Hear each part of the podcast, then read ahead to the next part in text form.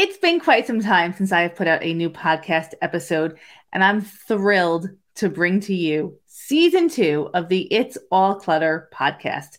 If you are a new listener, welcome. If you are a returning listener, welcome. This is the podcast that talks about clutter in all of its form because it's all clutter and all clutter is connected.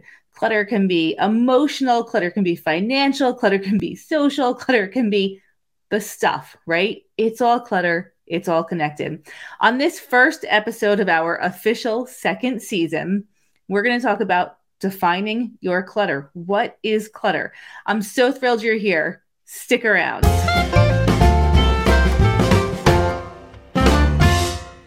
Okay, so we have a, a, podcast all about clutter, but what the heck is clutter anyway? First off, only you can define your clutter. What somebody else might see as trash may be something super sentimental to you, and it's definitely not trash and it's definitely not clutter. It's important to you. I have two ways of defining clutter. One is a more traditional definition, and the other really kind of looks at the bigger picture. So let's start with the more traditional definition.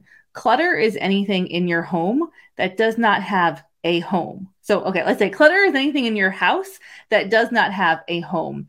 If you have items in your house and you don't have space for them, they don't have a home within your house, that's clutter. So, you want anything that you, is important enough to you to keep, to have space to live, have a space to go home to. Anything in your house that's just homeless is clutter. If you have things in your home that you want to hang on to, they're not actually clutter based on our next definition. They're things you want to keep. Honor the stuff by creating space for it, right? So make sure you take that clutter and turn it into something that you love by honoring it with space.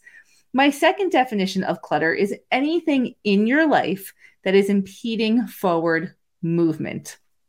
Now, that could be things, physical objects, but it could also be relationships. It could also be financial situations. It could also be any emotional baggage that you're carrying. If there is something in your life that is preventing you from moving forward, that is clutter. And only you can determine what is clutter. Only you can say, This is preventing me from moving forward sometimes if you have something that's emotional that's holding you back, tackling the physical clutter, the stuff, can be the key to unlocking the emotional clutter. Always proceed with lots of love for yourself because decluttering is not just throwing things away, it's curating your life, letting go of the things that are holding you back letting go of the physical representations that are holding you back, letting go of the emotional things that are holding you back, letting go of the experiences that are holding you back. I mentioned earlier in the podcast that only you can define your clutter. And here's a little gentle reminder that if you have somebody else in your life and you feel like they have a lot of clutter, it's worth asking them, would you consider this clutter? Instead of saying, I think this is all trash, say, would you consider this clutter? Maybe they don't and maybe that's a good gateway to a conversation about what you can do to be truly helpful to them if there's somebody in your life that wants to help you with your clutter but is pretty uh, unkind with their words and is instructing you just to toss out everything find a way to have a conversation with them and figure out what could actually be helpful. Maybe they can be the person that takes the bags of stuff to the donation center. Maybe they could just you know, make you food, nourish you during the emotional process of decluttering. Maybe they could just leave the house for a little while so that you have the space to declutter that is really helpful, truly helpful to you.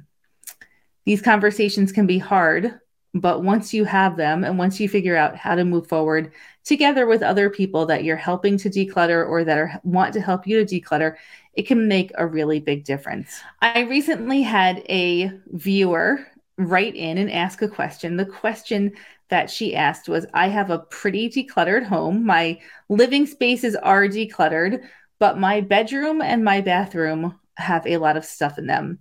My daughter insists that I need to declutter these areas, but they don't bother me. I don't spend a lot of time there. In your professional opinion, do I have to declutter if the space, the stuff in the space is not actually bothering me? It doesn't, it's not clutter to me, it's clutter to her. I thought that was a good question to kind of wrap up our first podcast of season two. The answer is only you can define your clutter, right? However, that being said, you can live however you want. But when it comes to stuff in your, a lot of stuff in certain rooms in your house, we want to make sure that you are safe. So that's the primary concern. So if somebody asks me if I have to declutter, my response really is let's look at the safety in your home. Uh, is the stuff in your bathroom and bedroom hazardous at all? Is it a tripping hazard? Is there the chance that something could fall on you? Is it a fire entrapment hazard? Is it an environmental hazard?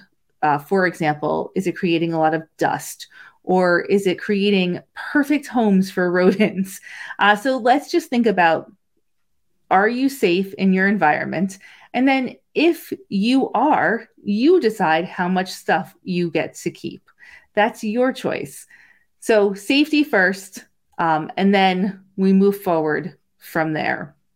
Look for a new podcast dropping every week for season two of It's All Clutter.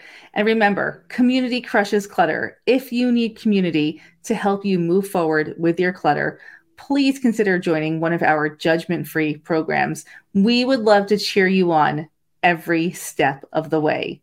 We do decluttering differently. Have a great day and see you on the next episode.